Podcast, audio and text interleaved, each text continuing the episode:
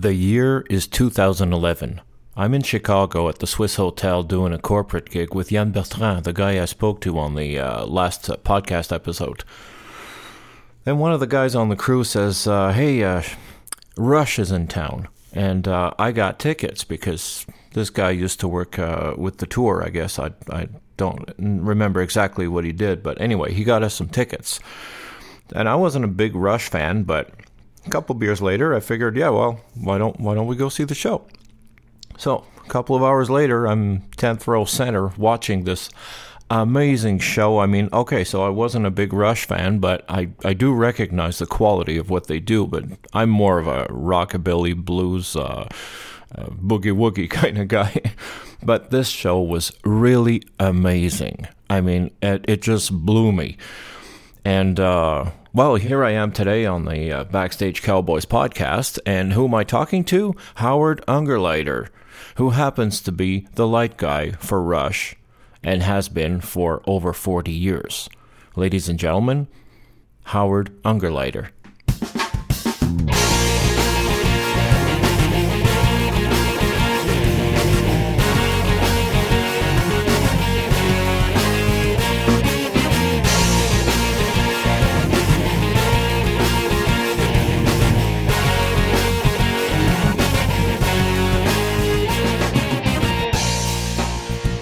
Hi, Howard. How are you doing, man? Good, Claude. Nice to be uh, chatting with you today. Well, me too. I, I, wish I, I wish we were one in front of the other. You're in Toronto. I'm in Montreal, but I guess uh, this will have to do over the phone, right? Yeah, I wish I was in Montreal right now. It's much better than here. not sure about that. It's it's rainy. It's cold. It's uh, oh well, then maybe not then. Yeah, I just love the city, so it's. Uh, oh, well, you come by anytime you want, man. I'll buy you a beer. I was there last year on Saint uh, Jean Baptiste Day. Really? Yeah. Okay. Well, that's beer drinking day. I went and joined the festivities. It was very, very. It was very nice. I brought my wife. We had a good time. It was all good. Nice, nice. Well, let me know next time you're in town. Yeah, I will. Yeah, so uh, yeah, tell me about you, man. Uh, I don't know where to start. I mean, you've been in the business for so long. Uh, how, how, first of all, what do you? I mean, I, have been in the business a few months, and um, I picked up a few things over over that short time. Uh-huh. Um, you know, I started as a musician, um, like many of in, us, uh, in the '70s, and um, so you know, I was sort of uh, looking for a recording contract for the band that I was with. Mm-hmm. And I was naive because I was, you know, I was in my teens and uh, really didn't know much about anything other than playing music. And I, w- I wandered into New York City because I'm from New York originally. Oh, really? Yeah, I grew. I was born in Manhattan. Grew Oh. up a little bit in, the Bronx, and then my parents sort of uh, rescued us to New Jersey, Okay. where I spent the rest of my uh, youth for a short period of time um, in uh, in North Jersey, okay. and then uh, went out to look for a recording contract for my group, and uh, didn't really pan out very well. And there was uh, an agent, sort of slash management agent, named Sean LaRoche, who I knew from you know, booking concerts in uh, at my school. Mm-hmm. And so I sought out his office and said I wanted to go and sit down and see if he would remember who I was, which never happens that way. Yeah. and I was getting, I was endlessly getting blown off by his secretary. Okay. Wouldn't yeah. let me, you know. No, Mr. LaRoche is busy. He can't see you. What, you know? Does he know who you are? What business do you want with him? The u- the usual. Yeah, the usual. All the things Mm. they don't want to hear. Yeah. So I was going back day after day and endlessly getting blown off. So I actually figured out the pattern that when his secretary went to lunch and there was no one in reception, and then I would just go behind the, the front desk, get back into the office, and see if I could track him down, which I did. Okay. And I just walked into his office one day, and he was like sort of freaked out. But he said, "Okay, who are you, and what do you want?" so I told him, and then he just laughed, and he went, "You know something? I like you because you have you have balls." He came in my office I don't really know who you are. I said, We've met before. I said, We book shows together. And he's like, Well, listen, you're pretty naive, and uh, that's you're not going to get anything for your band because only one out of 10,000 bands becomes successful. And I can guarantee it's not going to be you. Wow. So, Okay. yeah, at that point in time, I was very discouraged. But uh, he said, you know what I would suggest? I suggest you learn this business so you don't make a fool of yourself by coming into people's office with making strange, you know, requests mm-hmm. like this. It just shows your incompetence, what- you know, and your lack of knowledge in this business. You need to learn about it. So here's what I'm going to do for you. I'm going to throw you out of my office, but I'm going to give you some names of other people who you can bother, and maybe if you're lucky, you'll get a job delivering coffees. So I said, Wow. really? He goes, you got to start there. You got to be, you know, a coffee tea boy, and then you have to work in the mailroom and send mail out to people and understand what you're doing and how the business functions. So here's a bunch of names, and he gave me a list of people to go and knock on doors, and I spent about two weeks knocking on doors, and I came across just just before that, how did you feel walking out of that office with all that information? deflated and total. Uh, I was pissed off, man. I was Yeah. not a happy. I was not a happy camper, but I had this electricity inside of me that I had this fuel, this this desire that I'm not going to fail, hmm and I should take this guy's advice. And I do want to learn about the industry and any job that I can get, no matter what it is, I'll take it, even if it's a janitor position, right? Yeah, yeah. Well, And- at least at least you understood something, and and the guy took the No, time to I tell you did. I- this. I- you know. I understood that, and you're Mm-hmm. never going to make it unless you know, you know, you're really, really amazingly talented, and you didn't even know because you never heard anything, and he didn't want to hear anything. Mhm. Wow. So you know, it just it, it just makes you feel a bit like a failure when you go in. But he's he said to turn it. You know, when you do this, you'll turn your whole life around. Mhm. He was right because I went knocking on doors and I stumbled across uh, this company that was called uh, American Talent International.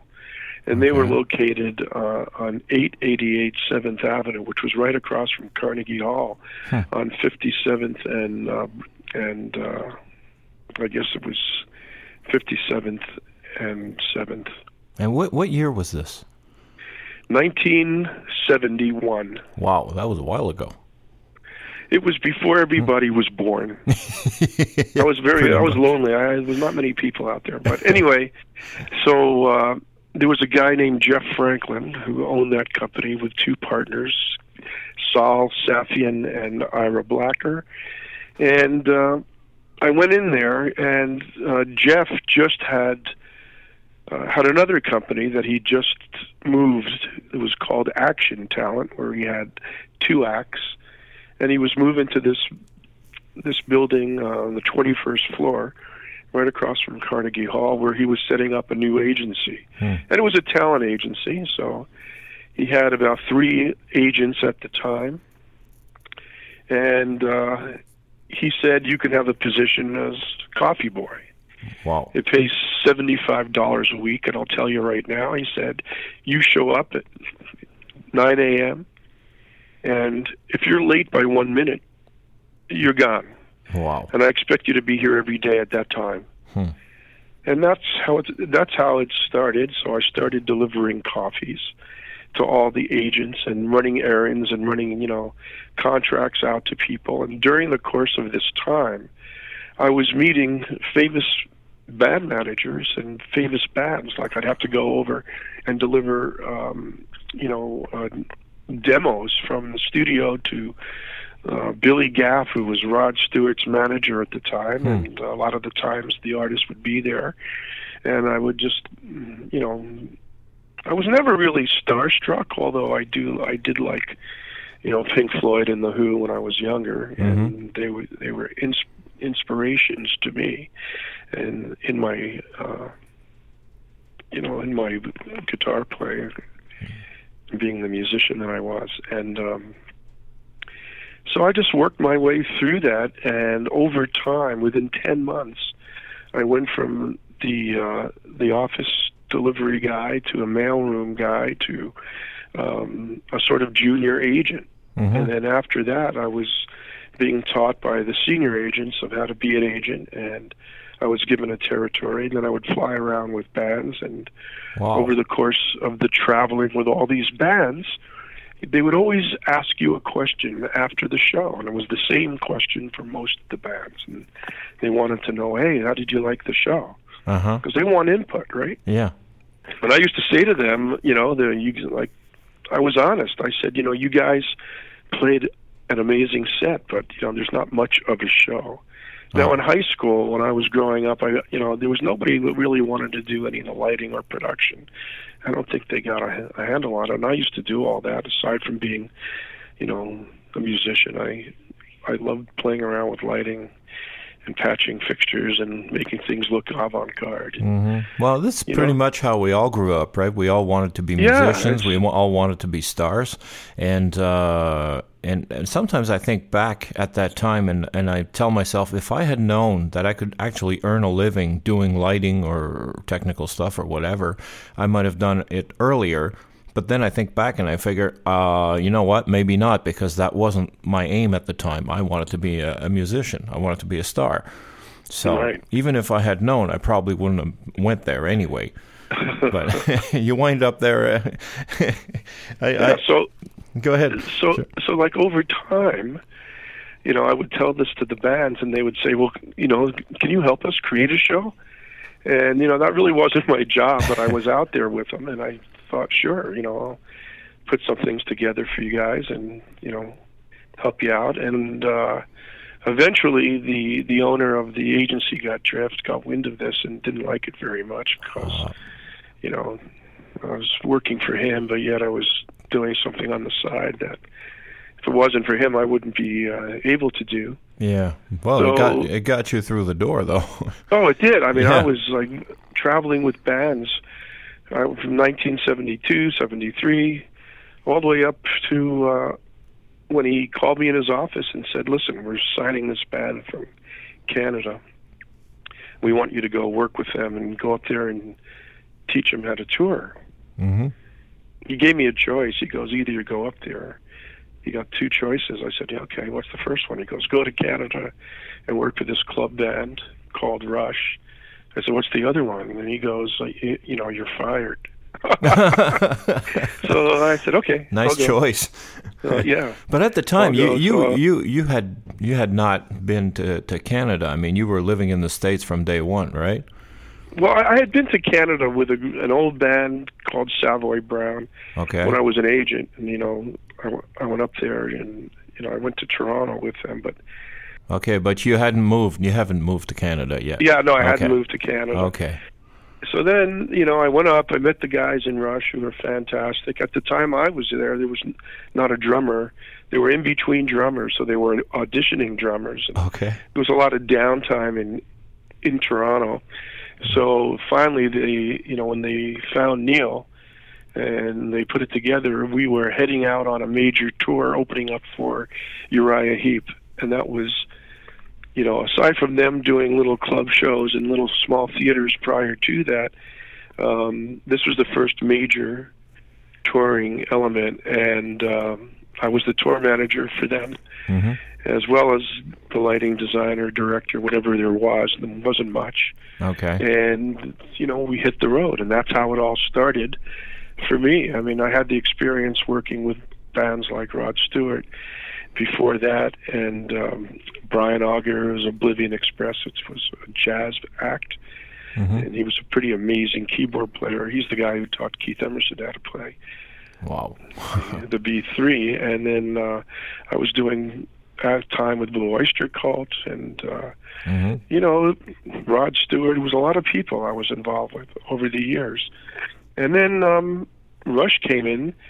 No one knew how long they were going to be around for, but it turned out to be 42 years. Forty-two years. Wow. Yeah, so that was sort of the history. You know, I went and I designed every one of their shows. I was tour accountant and road manager for half of their career. Hmm. So, uh, so if I understand correctly, um, you weren't just doing the lighting; you were also designing the sets. I was, well, I was designing what there was for show. hmm Rush weren't really big on sets back then. It was all visuals, right? Yeah. So we did, I did multimedia productions. With, you know, we did a lot of video and Yeah.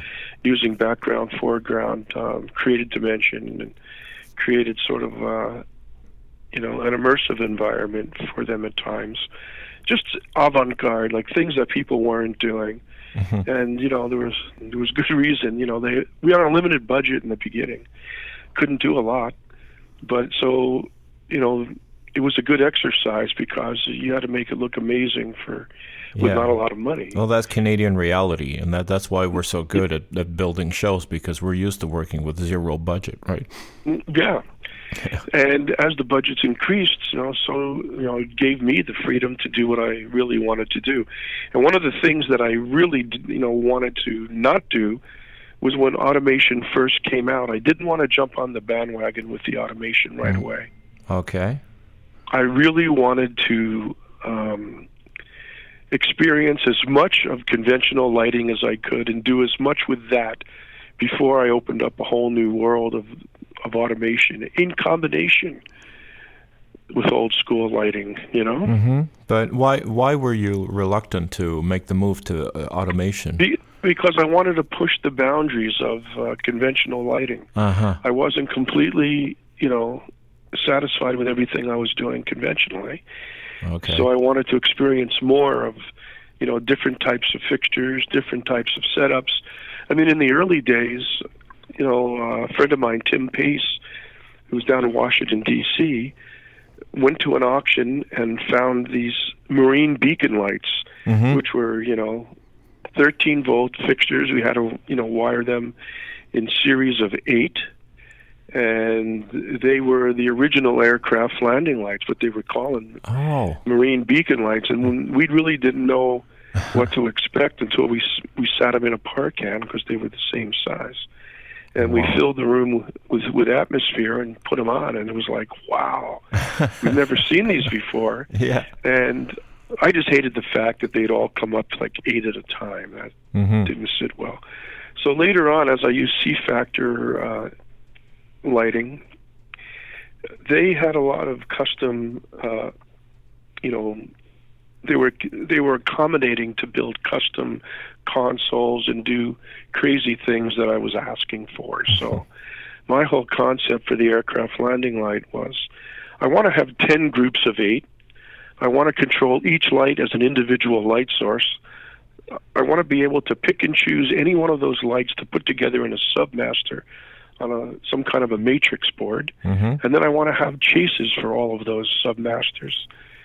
So I sort of, you know, was putting them through these, you know, back then in those days, they were like no one ever had that that before. Yeah. So, uh, I'm, you know, I, I'm- I mean, I, I, was the first person actually to have a board that Tim Pace had built Hmm. for a club in Washington that had joystick on it that would take submasters. You'd be able to rotate them on a joystick. Are, are you are you saying that you're the guy who invented the ACL? I didn't invent it; it existed. It existed. I- okay.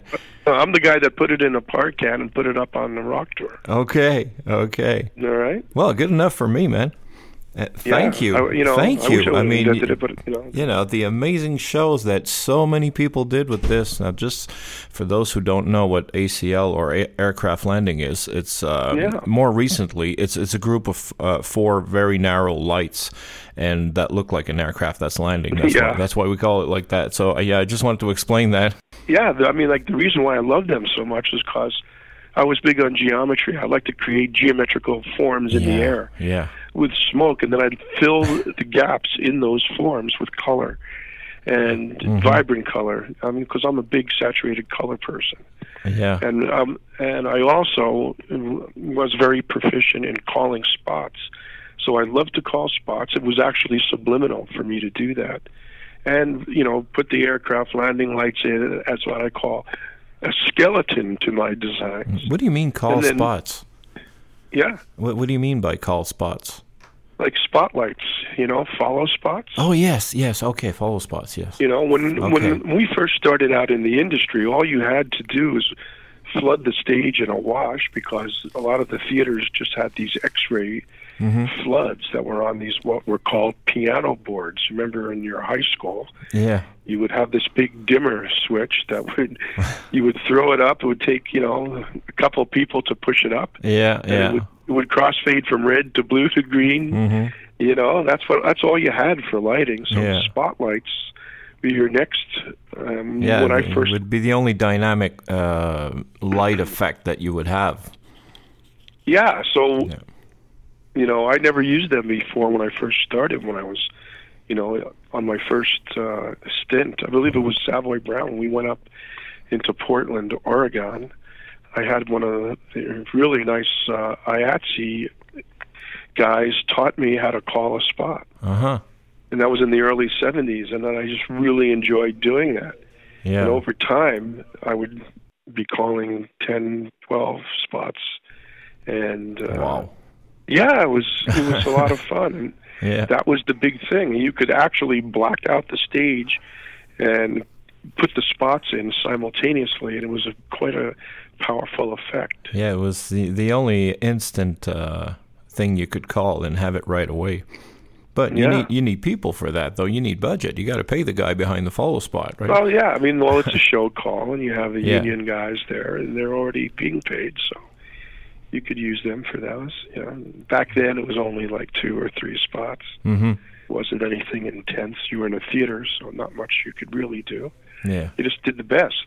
So with all that knowledge and basically over those years of you know traveling with bands and, and learning more about it, when I by the time I hit Rush, I was well versed in a lot of things, in in how the deals were constructed from being a junior agent there, and um, you know I had the luxury of having uh, a gentleman named Bruce Payne, who's now the manager of Deep Purple and has been for quite a while. Uh, was one of the agents who who taught me a lot.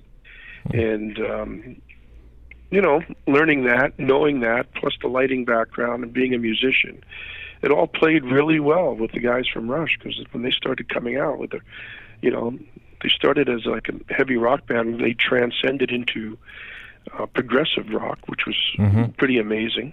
Yeah. And So so, the- I'm, the, what I'm trying to understand is that you, you when you started out with Rush, you were you were an agent, right? That was that was the uh, the the reason. I was an agent slash tour manager. Okay, agent slash tour manager, and See, they then, really wanted me to to bring them to the United States and to make sure that everybody in the band was happy with them in the job they were doing. And at the Mm-hmm. same time, it created a position for me traveling with them where the agency didn't have to pay me anymore because the band was. And then I was basically working on salary directly from the band. Okay. And that's how it stayed for many years later. Uh huh. Okay. So then, yeah. So then you moved on, and and Yeah. yeah. and you know I I was able to form the the road crew with people who I knew from the years of traveling Mm-hmm. and professionals, and you know very loyal to the road crew, keeping the same guys as much as we could, and creating a very efficient machine to go on the road and tour. Mm-hmm. Oh, So, and it know- was efficient, I can tell you. I mean, uh, from from having seen the show and having seen how much time it takes to, to set up and tear down and everything. I mean, uh, yeah, everything was really uh, really well organized. I mean, by the time people have left the room, half the rig was down. So, and you know, I've been doing this for a long time, and I'm still impressed when I see that. No, no, I, yeah, it was. It was a well-oiled machine when we traveled. Uh, you know, we had a good time. It was um, at times we had a lot of stress, you know, for making the gigs on time because first ten years, two hundred cities a year. That's a lot. Wow, wow. And then um, you know, we had our trials and tribulations. We had you know growing pains with everyone, and Mm. it was a lot of fun. Don't get me wrong, but it was a lot of work and a lot of uh, you know perseverance. And then the band had, uh, on top of all this, they were burdened with coming up with new material endlessly to continue doing this. Yeah. And back then, you know, they were making an album every year almost. Yeah, yeah, and and we didn't have all these all this media, all the uh, uh, digital stuff, and uh, you know that you can download your music Yeah. and listen to it anytime you want. I mean, you had to actually go see a show or go buy a record. But you want to buy a record, the band has to have time to record it. But if they're on Right. the road doing shows, they you know it's very difficult. Well, that's what they used to write there. They, that's what created this jam session on stage. Mm-hmm. You know, during their sound checks every day, they would just have to create stuff. To they were constantly writing. They were writing on while they were on tour playing. wow.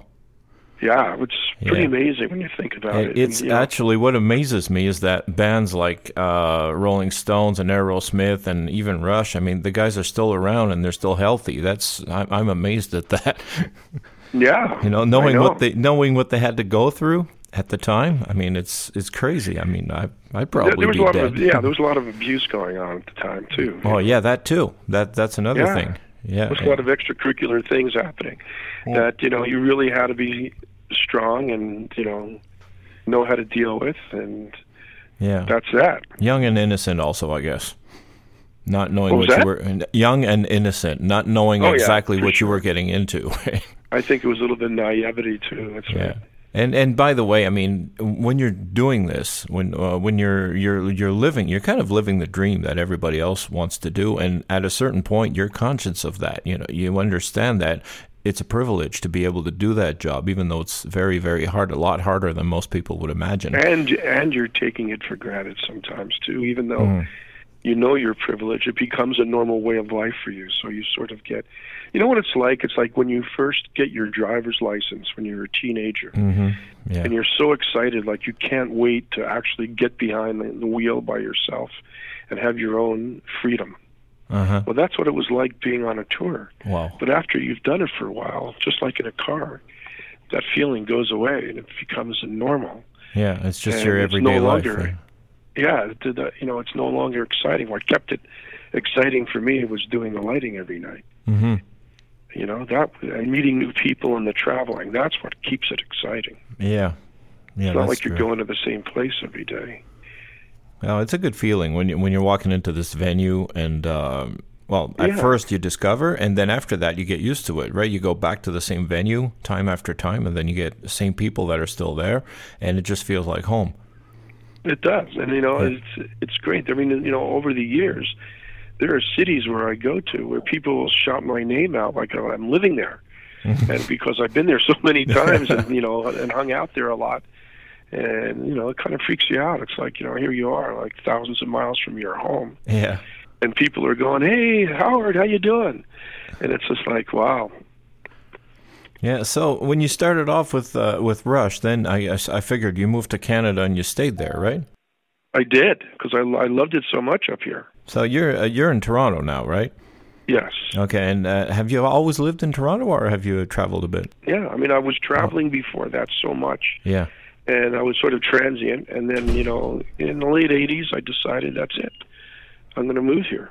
Wow. And, you know, I owned property here before that. Okay. You know, as an investment property, and then I decided at one point that, you know, you know, the first ten years that I was here, I was not here. It was 200 cities I was Oh yeah, visiting. yeah. yeah. You're always know. on the road. Yeah.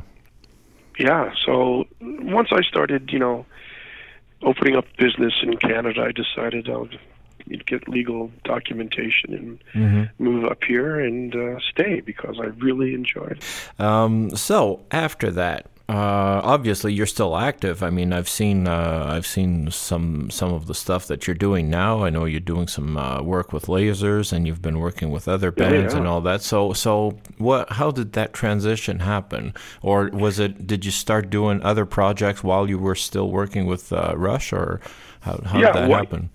exactly while i was working with rush i became um, partners in different companies that specialized in lasers because that was one of the things that i was very interested in hmm I was interested in bringing things into Canada that people didn't have readily available, I mean, like they have in the United States. hmm You know, powerful lasers and full color systems, and you know, different types of uh, lighting fixtures. But it really concentrated on lasers because it was in its infancy here in Canada. Yeah. I had traveled with Blue Oyster Cult, uh, with a, a gentleman named Dr. David Alfonte, who was a, their laserist, and I was watching him every day. and he was showing me things, and then over time, I became partners in a company here Mm-hmm. called Laserlight, Okay. and then uh, over the you know ins and outs and discrepancies and getting to know people and having bad experiences then good experiences Mm. we started this company production design international Mm-hmm. And my partner brian biggs and i run it to this day it's been about 25 years now Wow. Okay. you know we're out there we're, we're doing lasers for foo fighters kid rock we're out there with tool yeah. and uh, you know we we do other corporate shows like Hewlett Packard. I designed lighting for General Motors for the auto show here in Toronto for 14 years, Okay. and uh, I actually came up with the concept of shutting the lights off and gridding the place, which everyone followed suit over the years. But we were the first ones to do it for GM, Okay. and that was in the 1994. Yeah. and um yeah you know we're constantly doing a lot of uh we do some edm shows and uh, we're staying busy you know endlessly working we do a lot of uh, spe- special effects we are a main light distributor for soft led drapes Okay. but if, you know we have you know fiber curtains we have water screens Mm. And how's You know, how's that have- doing? How's the uh, the the the LED curtain thing? I mean, um, sort of it's it's sort of toned itself out but people still use it Yeah. I just did a 50th anniversary for Tim Hortons where they used 200 feet of it. Wow. I mean, you know, it serves a purpose. If people just are, are not aware that it exists, Yeah. and some people who've seen it go, okay, we've seen it. We want, we just rather go with video walls. Yeah. Yeah. yeah. But you know, when you want to create dimension, you put the video walls in front of it. mm-hmm. Then you get a, you know, a very very cool looking effect. And you know something, people still use it. It just Well, yeah, I still see it. I still see Yeah, it. no, it's it's it a little uh, it's a little difficult to maintain sometimes because you know curtain being what it is, it you, know, you fold it, you unfold it, you stick it in cases, you bring it back out. Uh, sometimes it's curtain. It does. Yeah. yeah, it if it's used it on a skate show, then uh, then the ice gets on it. and, you know, Yeah, I know. yeah, Well, it's like anything So, else. Like even our lasers, like you know, we have this, the new laser technology is pretty amazing. You know, we're using Pangolin software uh huh, and we're using diode-based lasers. So, like you know, years ago when you had a laser and it was eight feet long and it was you know it was, Mhm. took 60 gallons a minute of water to cool just the to cool it off. tube. Yeah, yeah. That glass tube, if it ever broke from transportation, would cost you thirty thousand dollars. Yeah. You know, it had mixed gas, krypton and argon gas, Mhm. and you'd have to use like you know 300 amp three phase power to run them, yeah, yeah. That's crazy. and water pumps, and all sorts of people hated them because there was always water everywhere when you use one of those lasers, and now Mm, they're the size of microwave ovens. They're three times more powerful, yeah, and you plug them in a 15 amp outlet in the wall, that's crazy. so they become really amazing and user friendly. Well, it's it's crazy how, how technology has allowed us to put a lot more effects, a lot more powerful effects, Oh, without insane, using yeah. like trailers and trailers of generators. and that that was amazing. I mean, just the Yeah, the, uh, the mean, even, you highways know- of feeder coming through. So even the GLP stuff that we were talking about, I mean, you know, it's all, all this new LED Mhm. components. They're all very, very, um, you know, light on electricity usage, which is great. Yeah. very, I would say they're called green. Mhm. Well, yeah, You know? uh, as green as as we can be at this Yeah, as green as, as this time and age, right? Yeah. Yeah, well, of course, uh, LED really, really changed our lives. I mean, I remember I had a, uh, I had a mixer uh, back in the '70s, I guess, and it had LED VU meters. And Yeah. man, that was the thing. I mean, it was a, it was amazing. And today, it's everything you can do with LEDs. I mean, you would have told me back then, "Hey, you can light up a room with an LED." I said, "You crazy?" Yeah, but people wouldn't believe it, you know. yeah, yeah, there's no output. Or a parking lot, you know, you're like, what? It's, like, it's crazy. yeah, yeah, we're there. We're there now. Um, Yeah. And and which brings me to this this amazing question because we've been talking like we're we're back in '71 and then now now we're back today. How old are you, Howard? Oh, I'm I'm young. okay, how young are you? How young am I? Yeah. Oh, 66. 66, really? Well, Yeah. You, you don't look it. Well, good. I don't feel it, and I will never feel it. I don't hear it. no, you got to keep, you know, you got to keep a youthful experience and uh, be young at heart. You'll stay young. wow. Wow. And hang out with a lot of young people, and it keeps you young, right? Well, that yeah, that helps also, and and working with developing new technologies and, and, and working with new yeah. effects I mean, all the people, time. you know, people don't believe me when I tell them my age. I don't like telling them my age. At the end of the day, uh, you're there. They go, I don't believe you. I said, good. Well, I had to ask because it's it's important that people know that. Listen, you know this cool guy we're talking to. Well, yeah, he's. You, he might have been considered a grandfather. He's your grandfather. yeah, something like No. that. like if you had worked uh, in an office all your life, maybe you know. Yeah, well, you know, it's. I've been through offices all my life, but I haven't worked in the office. Yeah. Now I'm working in an office, but I- I'm also traveling. You know, traveling keeps you young too. oh yeah, yeah, for sure. You know, all that stuff does. You know, as, as long as you form, you know, good habits to do the best you can. hmm You know, it's tough. Everybody has their low points. I've had my low points. I have had my high points. You know, no one's immune to any of that. That's that's the story of life. You just don't give up. You keep moving forward. Yeah. You know, you create your own dreams. You create your own life. I mean, when I was young and I was a teenager, I was sitting on the sidewalk in New York City, thinking, you know, watching all these people coming out of limos in front of the hotels on Central Park South, thinking it's amazing how they could afford to do this, and you know, what are they doing that allows them to be like driven around in limousines? And over time you find out they're all rented and paid for by other people anyway and you just you're just in a fortunate position to be in them just mm. like i was in a fortunate position to be flown around on private jets a lot Yeah. you know and it spoils you because it's just an amazing way to to travel Yeah, and those to get on those, yeah those fancy hotel rooms, those uh, fancy transportation, Cadillacs, whatever. And uh, you know, I've I've I've been through that myself, and it's all you you you, you feel you're you're a fake, right? You feel like okay, this is not mine. Uh, I'm just like sort of benefiting because of my job, and um, and then you realize that well, maybe three quarters of the people who seem to own it do not. You know. I know. So- When I used to travel around with the guys from Kiss, when Russian Kiss opened up, I'd go to the venue like earlier to uh, to check my lighting, and I would always wind up in the lobby, and Ace Frehley would want to come over to the venue with me, and uh, you know, in those days, every, it was a very very popular show, so. yeah. I'd be sitting in the back of the limo with with Ace, and we'd get to the venue. There'd be lines of people lining up around the whole building to see the show, Mm-hmm. and, and Ace couldn't believe it. He would just look at me and go, it's ju- "I feel just like the Stones." he, he kept saying that, just like the Stones. And I'm like, oh, pretty funny, man. Yeah, yeah. And today you say, well, you were just like the Stones. I know. uh, just so we can uh, uh, cap up on, on what you're doing now. I mean, so so what is your company called again? Production Design International. Okay. and we're here in Toronto. And as I say, we're we're creating shows for the lasers Mm-hmm.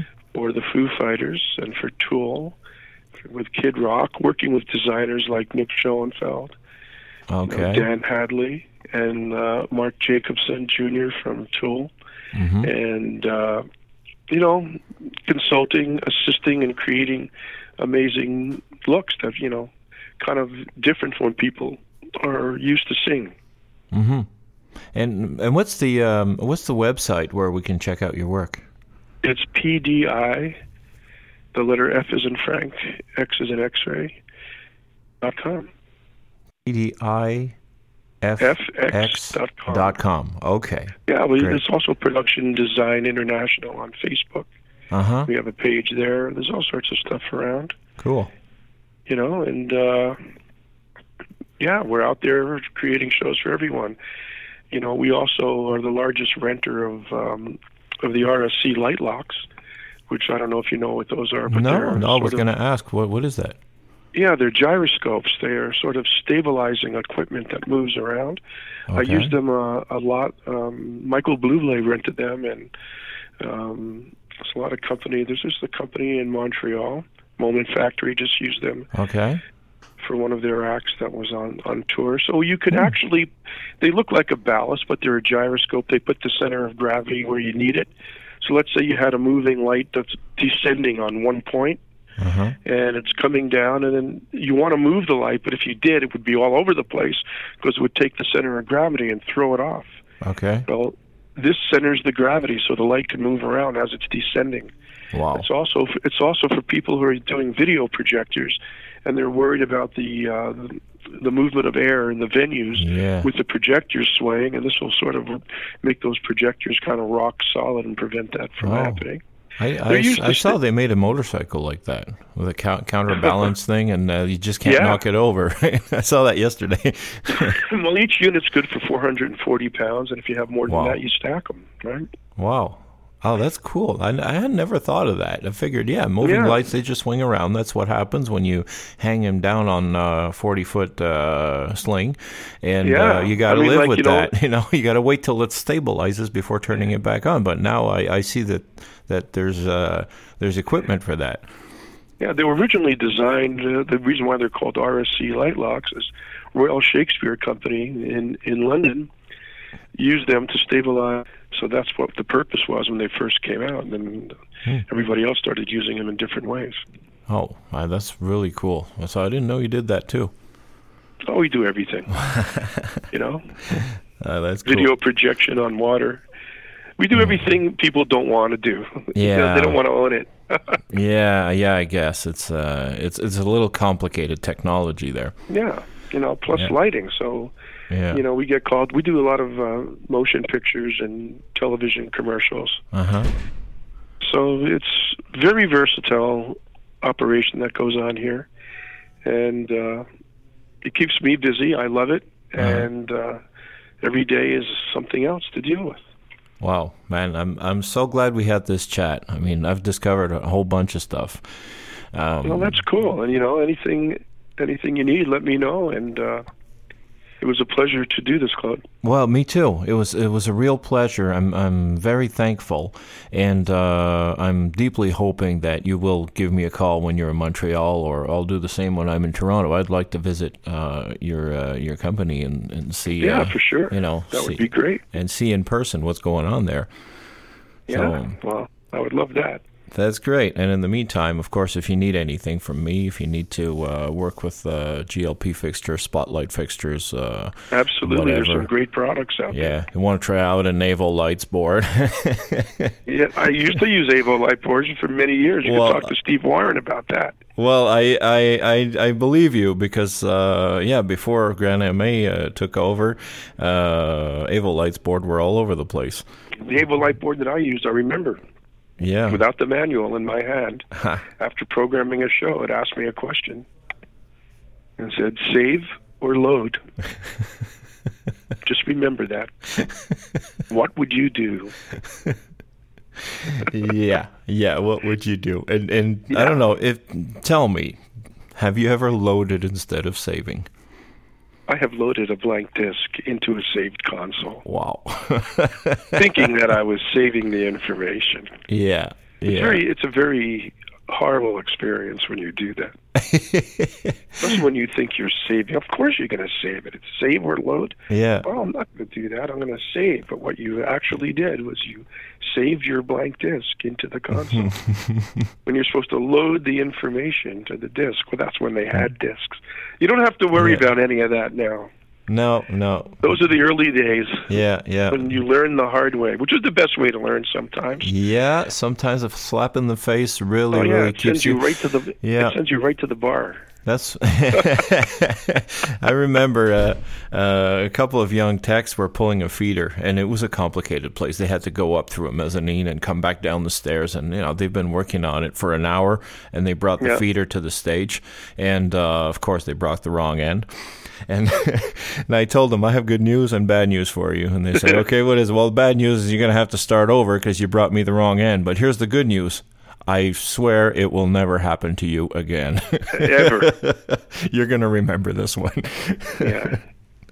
Yeah, it's it's like them giving me a hot water feed in the early days to the glass tube lasers and cracking the tubes. They go, "Oh, that was sixty thousand dollars you just cost me now." Oh, Oh yeah, Oh. the insurance companies hated us. They only gave us a limit of four lasers every five years. Wow. Know. Of course, of course, they got to Well, put a cap somewhere. Now. You don't have that anymore. No, no, you don't have that trouble anymore. Yeah, I thank- never, I had never goodness. thought of that. Hot water feed. Yeah, okay. And nobody's checking, right? Yeah. I mean, it's just not something that you figured might happen. oh, wow. Well, enjoy the week. Well, you too. All right, Howard. Thank you so much, and uh, You're welcome. You have a great week, and uh, hope to see you soon. Okay, Claude. Thanks. All right, take care, man. Special thanks to AVL Media Group and Avolites, who make, in my opinion, the best lighting consoles in the world. If you would like to test drive an Avolites console, you can do so by contacting me via BackstageCowboys.com. This is Claude Vien returning you to whatever you were doing before tuning in. Members of the band, wake up, wake up, and go.